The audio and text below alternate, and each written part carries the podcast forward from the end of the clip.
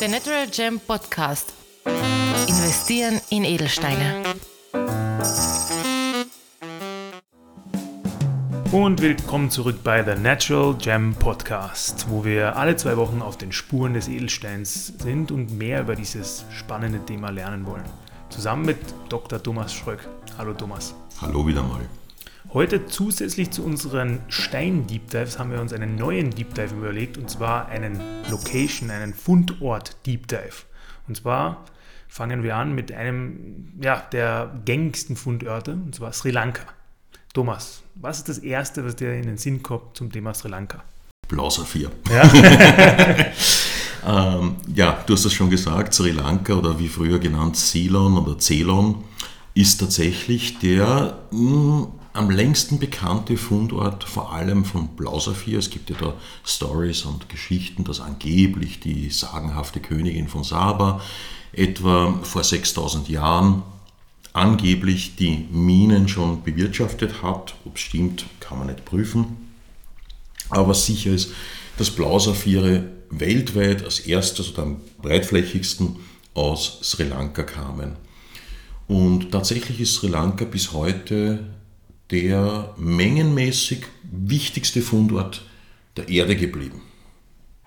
Also das ist wirklich der Erde, nicht nur Asien, nicht nur Südasien, also wirklich weltweit. Ne? Absolut, der Erde. Ja, ja, genau. Und du hast schon angesprochen, Blausaphir, das ist der Hauptfundort in Sri Lanka. Ähm, natürlich Blausaphire, die Number One Location ist ja weiterhin Kaschmir und dann du wahrscheinlich Burma und dann sind wir schon in Sri Lanka. Ja, aber nochmals Wiederholung. Also die Du hast recht, wertmäßig ist es Kaschmir beistrich Indien, wobei die Mengen begrenzt sind, wie wir alle wissen aus anderen Folgen. Äh, Burma Menge auch nicht mehr so groß ist, was kommt. Dagegen Menge aus Sri Lanka sehr groß. Mhm. Und Sri Lanka hat ja als Fundort vielerlei Vorteile zu anderen. Also vor allem, wenn wir jetzt über jeden einzelnen kurz sprechen, wenn man über ethischen Einkauf von Edelstein spricht, ähm, wenn man auch genau wissen möchte, wo kommt er her, was für eine ähm, Umwelteinflüsse hat er, also Stichwort großmaschineller Abbau. Ähm, vielleicht fangen wir direkt an, zuerst aber mit der Frage, wie oder welche Charakteristika sind typisch für einen sri lankesischen äh, Stein? Also wie kann ein Labor feststellen, der Stein ist aus Sri Lanka? Das ist relativ einfach, weil, wie du schon richtig sagst, die Einschlussart, ähm, die Einschlussformation typisch ist für Sri Lanka. Verwechslungsgefahr mit anderen Fundorten ist gering. Die Steine sind relativ alt, jetzt erdgeschichtlich natürlich gemeint, irgendwo 300, 500 Millionen Jahre alt. Und das heißt relativ alt. Kaschmir ist viel, viel jünger, weil ja Himalaya, das heißt irgendwas zwischen 17 und 30 Millionen Jahren, Burma ist viel jünger, weil ja noch immer Ausläufer des Himalaya, gleiche Altersgruppe. Ähm, die australischen Saphire, die es auch noch gibt, haben eine ganz andere Charakteristik, genauso wie die US-amerikanischen. Ähm, Madagaskar ist zwar ähnlich alt, hat aber von der Charakteristik, Charakteristik eher eine Ähnlichkeit mit Kaschmir, weniger mit Sri Lanka. Also die Herkunft Sri Lanka lässt sich meistens von Fachleuten gut feststellen. Ähm, und Sri Lanka eignet sich eigentlich auch sehr gut für jemanden, der wirklich zu 100% wissen möchte, was wurde mit meinen Steinen gemacht, wer hat den abgebaut, wie waren die Verhältnisse derjenigen, die die Steine auch abgebaut haben.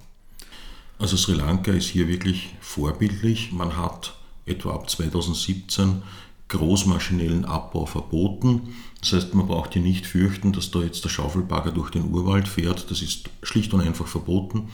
In Sri Lanka ist das einzige Großgerät, das erlaubt wird, unter Anführungszeichen Großgerät, die Wasserpumpe, damit das Wasser aus äh, Minenschächten abgepumpt werden äh, darf. Keine Großbaggeranlagen, nichts ähnliches.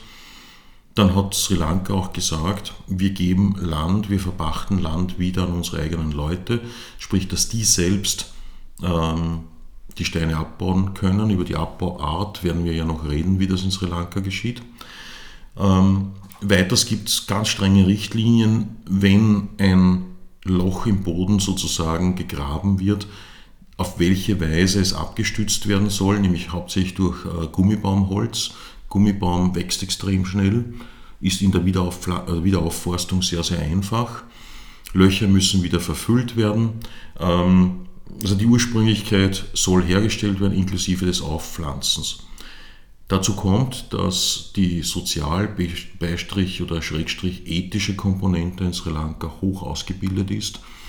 Das heißt, es ist zwar zu einem guten Teil, werden die Minen noch immer betrieben von fast, man könnte sagen, herrschaftlichen oder adeligen Familien, wobei Adel hier das falsche Wort ist, aber mhm. eher ähm, Landlords fast, nur die sind auch kulturell dafür verantwortlich, dass es den, den Arbeitern und ihren Familien gut geht. Es geht so weit, dass die Krankenhausgebühren für die Ehefrau oder für das Kind des Arbeiters gezahlt wird. Also hohe soziale Verantwortlichkeit. Übrigens, soziale Verantwortlichkeit, ich war ja schon sehr oft in den Minen in Sri Lanka. Äh, Frauen kommen fast gar nicht zum Einsatz, Kinder sowieso nicht. Warum? Es ist zuzugestehen, das hat mit Abbauart zu tun, dass der Abbau durchaus kräftezehrend ist. Das heißt, man findet hauptsächlich Männer Altersgruppe 25 bis 50 Jahre in den Minen. Es gibt sogar den, das Sprichwort in Sri Lanka, ich gehe jetzt in die Minen. Das sind meistens Männer, die schon einen anderen Beruf eine Zeit lang gelebt haben. Und durchschnittlich verdient der Minenarbeiter das Doppelte vom Durchschnittslohn in Sri Lanka. Warum? Ja, die Arbeit ist relativ schwer und es wird auch honoriert.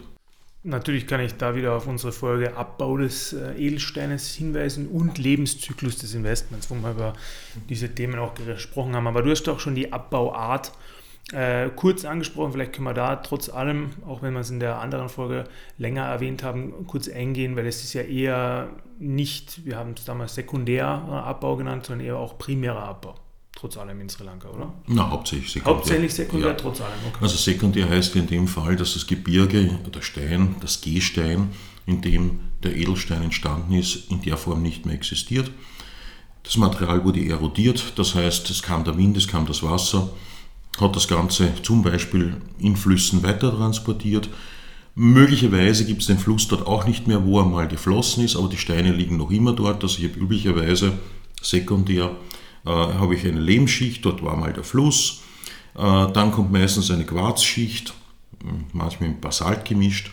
Und da Korund, Saphir gehört zum Korund, ähm, von der, vom spezifischen Gewicht höher oder schwerer ist als Quarz, Quarz 2,7 Gramm pro Kubikzentimeter, Korund 4,0 Gramm pro Kubikzentimeter, funktioniert es ungefähr wie eine Waschanlage, das heißt, der schwerere Stein sinkt unter den leichteren ab.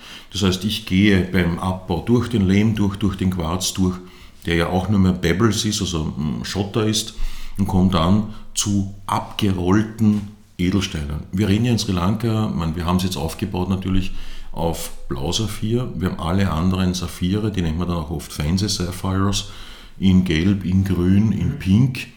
Aber wir haben ja auch Edelsteine wie Zirkon, wir haben einen Edelstein wie Alexandrit, ganz wichtig aus Sri Lanka. Und in solchen sogenannten Seifen, also Seifen sind die Anreicherungsschichten zumeist unter Quarz, habe ich dann eine Mischkulanz unterschiedlicher Mineralien, Edelsteine. Und diese Seifen oder diese Steine in den Seifen sind durch den Transport abgerollt und haben dann meistens eine Handschmeichlerfunktion. Das würden Sie Manche von euch werden die Trommelsteine kennen, also Mineralien, und es fühlt sich ähnlich an. Oder manchmal erinnert es auch an abgerolltes Glas an einem Strand, wenn ich dort spazieren gehe, das vom Meer wirklich abgerollt wurde. Und so schaut dieser zum Beispiel Saphir dann auch aus. Und wenn man das geografisch abgrenzen möchte, also man hat ja nicht im, gesamten Land äh, diese Fundorte, wie zum Beispiel in Tansania haben wir ja Mahenge oder in äh, Myanmar haben wir Mogok, also wo in Sri Lanka findet man denn die meisten Steine oder was ist denn der bekannteste Fundort? Ratnapur ist der größte Fundort. Wo findet man die Steine? Ich würde es von der, wenn man auf die Landkarte von Sri Lanka blickt, dann hast du an der Westküste Colombo und von der Westküste Colombo gehst du ins Landesinnere, ziemlich ins zentrale Landesinnere und dort, also zentral westlich bis zentral südlich, ist ein großes Fundgebiet für Edelsteine in Seifen. Mhm. Und du hast es auch schon leicht angedeutet äh, mit dem Spruch, ich gehe in die Minen. Also es gibt ja auch eine relativ starke Edelsteinkultur auch im Land, nicht nur wegen dem Finden, sondern auch das Schleifen und auch das Zertifizieren haben wir in vergangenen Folgen äh, schon mal gehört. Vielleicht fassen wir das nochmal zusammen. Ja. Auch hier kommt der starke staatliche Einfluss durchaus im Positiven ähm, zum Tragen. Sri Lanka hat Gesetze erlassen, dass jeder Edelstein, der in Sri Lanka gefördert wurde, auch in Sri Lanka geschliffen werden muss, um eben der Bevölkerung auch Arbeit zu geben. Hier hat man unglaubliche Fortschritte gemacht. Also früher hat man von, also etwas despektierlich, wie ich zugebe, hat man diese Schliffe, die entstanden sind, in den jeweiligen Ländern sogenannte Native Cuts genannt. Und das ist kein sehr schmeichelhafter mhm. Ausdruck. Und heute ist Schleif, also die Schleifqualität in Sri Lanka extrem hoch geworden. Und das Zweite, auch schon angesprochen, der, um Betrug vorzubeugen, verlangt der Staat Sri Lanka, bevor ein Edelstein exportiert wird, dass er im Land einmal zertifiziert wurde und wirklich im Export echte Steine zu liefern. Eins der berühmten äh, Labors hier ist das Ceylon Gem Lab, CGL oder CGL. Ähm, die machen übrigens, auch wenn diese Zertifikate bei uns nicht besonders hoch angesehen sind, weil es nicht bekannt sind, äh, einen exzellenten Job. Ist auch klar, warum.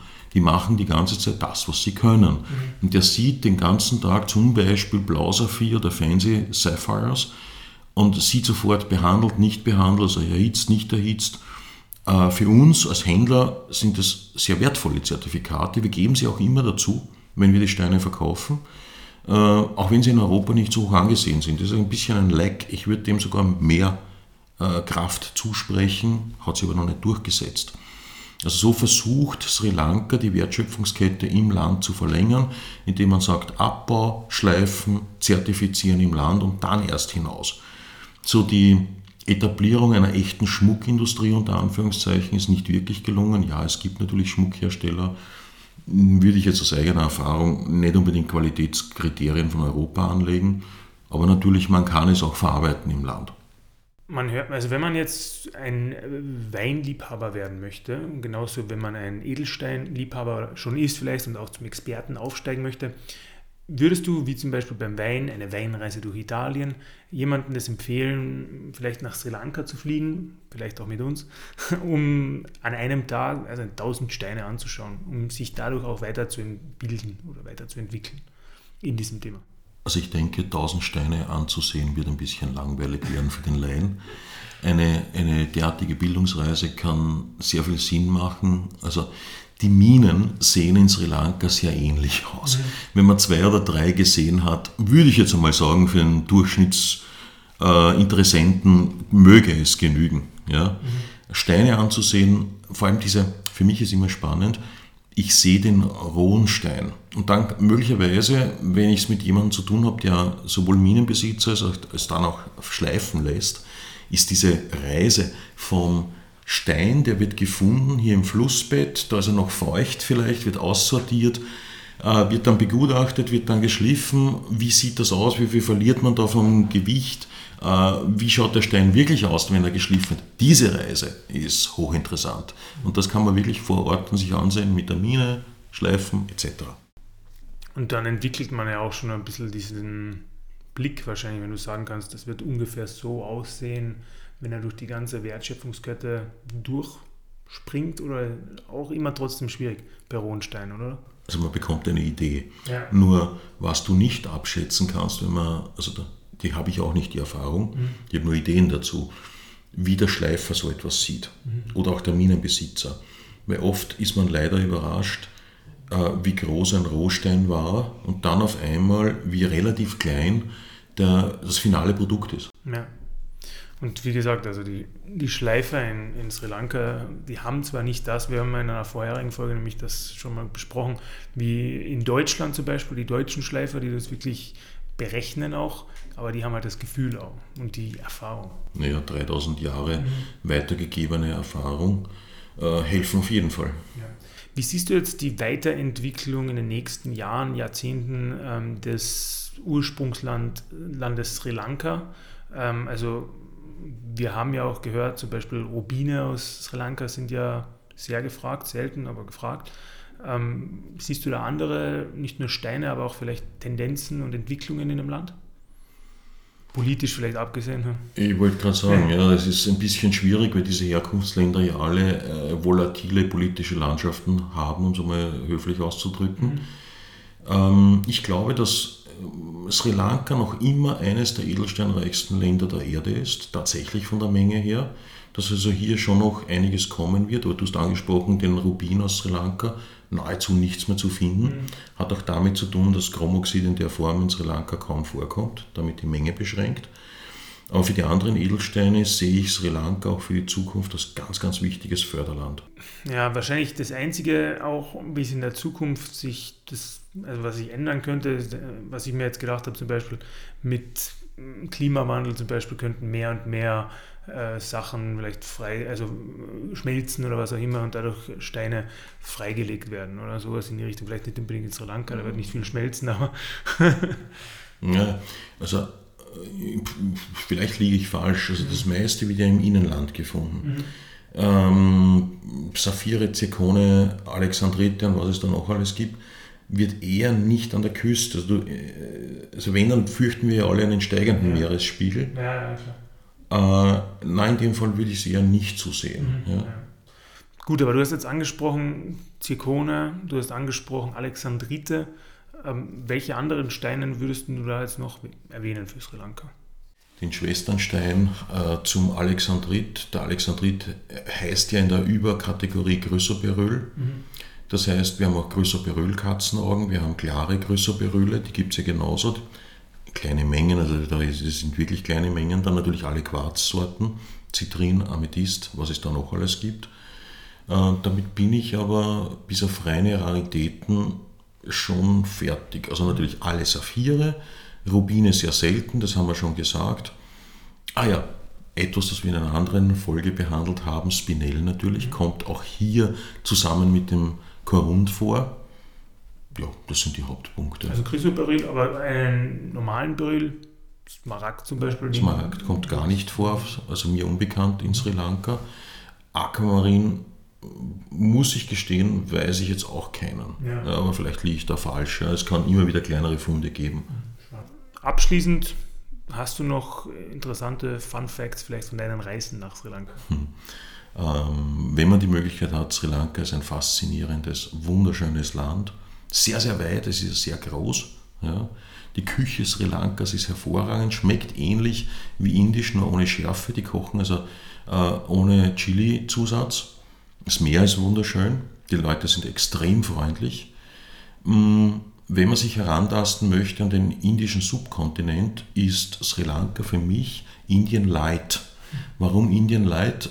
Du hast viel mehr Raum, das heißt, es ist weniger stark besiedelt ähm, es ist weniger Rush, also die, die, der Stress fällt weg. Das darf man allerdings auch akzeptieren in den Restaurants, dass es schon sehr ruhiger zugeht. Äh, und die Umwelt ist intakt. Es ist wunderschön dort und mit freundlichen Menschen. Kriminalität nahezu nicht vorhanden. Alles das zusammen, wenn nicht gerade irgendwelche politischen Unruhen leider sind oder irgendwelche wirtschaftlichen Mangelzustände herrschen, ist Sri Lanka eine wunderschöne Reise wert. Das heißt, abschließend zusammenfassend siehst du eigentlich die Zukunft für den Edelstein-Herkunftsort Sri Lanka als sehr rosig. Wir haben eigentlich eine gute gesetzliche Lage, sehr stark gesicherte Transparenz und ein wirklich gutes oder reichlich vorkommendes Edelstein. Ja, Vorkommnis sozusagen. Absolut. Also wenn jemand sagt, ich möchte ethisch und sozial saubere Steine haben, plus ökologisch saubere Steine, dann ist meine erste Empfehlung immer Sri Lanka äh, aus all den genannten Gründen. Ja, super Tipp. Danke, Dr. Thomas Schröck. Bis zum nächsten Mal. Ich danke dir. Bis zum nächsten Mal. Vielen Dank auch dieses Mal fürs Einschalten und Zuhören. Wollt ihr mehr Informationen und mehr zum Thema Investieren in Edelsteine erfahren? Dann klickt einfach auf unsere Homepage www.thenaturalgem.com.